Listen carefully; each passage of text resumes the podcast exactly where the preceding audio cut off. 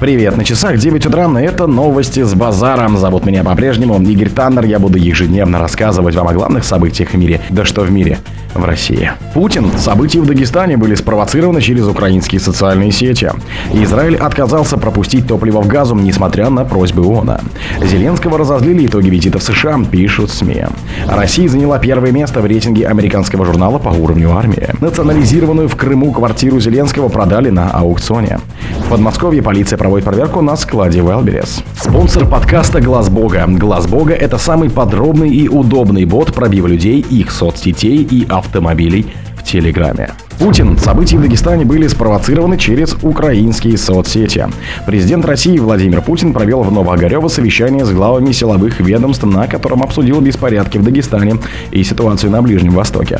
События в Махачкале вчера вечером инспирированы в том числе через социальные сети, не в последнюю очередь с территории Украины, руками агентуры западных спецслужб, сказал Путин. По его словам, киевский режим под руководством своих покровителей пытается организовать погромы в России. Он обратил внимание глав регионов руководителей правоохранительных органов и специальных служб на необходимость твердых, своевременных и четких действий по защите конституционного строя страны, а также прав и свобод граждан. Президент поручил своевременно действовать по защите межнационального и межрелигиозного согласия. Мы помним, с чего начался нынешний виток ближневосточного кризиса с террористической атаки в отношении мирных граждан Израиля и других стран на территории этого государства. Мы видим и то, что вместо наказания преступников и террористов, к сожалению, стали мстить по принципу коллективной ответственности, сказал президент. Израиль отказался пропустить топливо в газу, несмотря на просьбы ООН. Тель-Авив не разрешит поставлять топливо в газу, несмотря на просьбы гуманитарных организаций и ООН, чтобы оно не использовалось Хамас, заявил представитель израильской армии подполковник Джонатан Конрикус. Мы не позволим поставлять топливо в газу, и нас к этому ничто не обязывает. Мы не хотим, чтобы Хамас использовал его против нас, сказал военный на брифинге с аккредитованными по Всемирной организациями журналистам Ассоциация. Различные агентства ООН и международные организации в течение нескольких нескольких недель требует отправить топливо в газу, поскольку это единственный способ обеспечить электроэнергией больницы и водочистные сооружения. Официальный представитель Генсека ООН Стефан Дюжарик в ответ на просьбу прокомментировать отказ Израиля пропускать топливо в сектор газа отметил, что территория остро нуждается в горючем для проведения гуманитарных операций ООН. Министр обороны Израиля Яв Голланд отдал приказ о полной блокаде сектора газа 9 октября, спустя два дня после массированных ракетных обстрелов и вторжений бойцов палестинского движения Хамас в южные районы еврейского государства. Зеленского разозлили на итоги визита в США, пишут СМИ. Президента Владимира Зеленского разозлили итоги сентябрьского визита в Вашингтон из-за потери интереса к Украине, пишет журнал Time.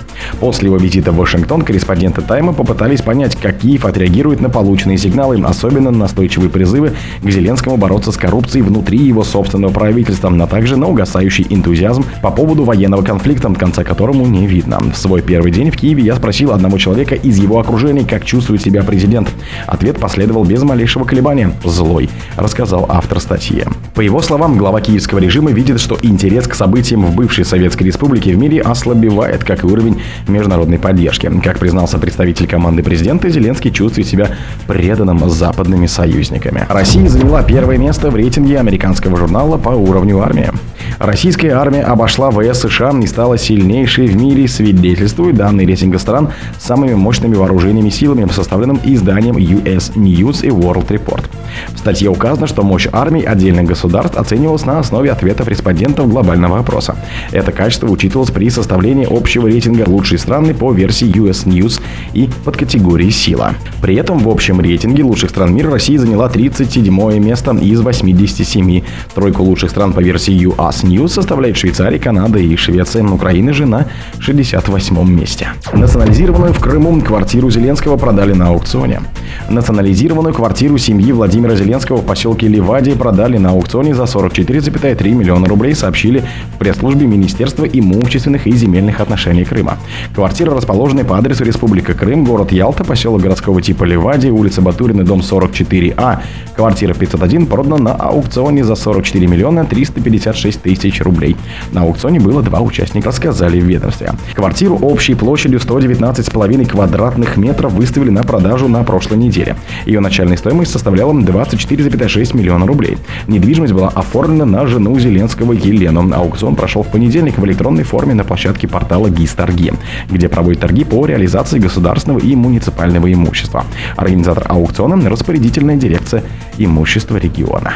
Подмосковье полиция проводит проверку на складе Wildberries.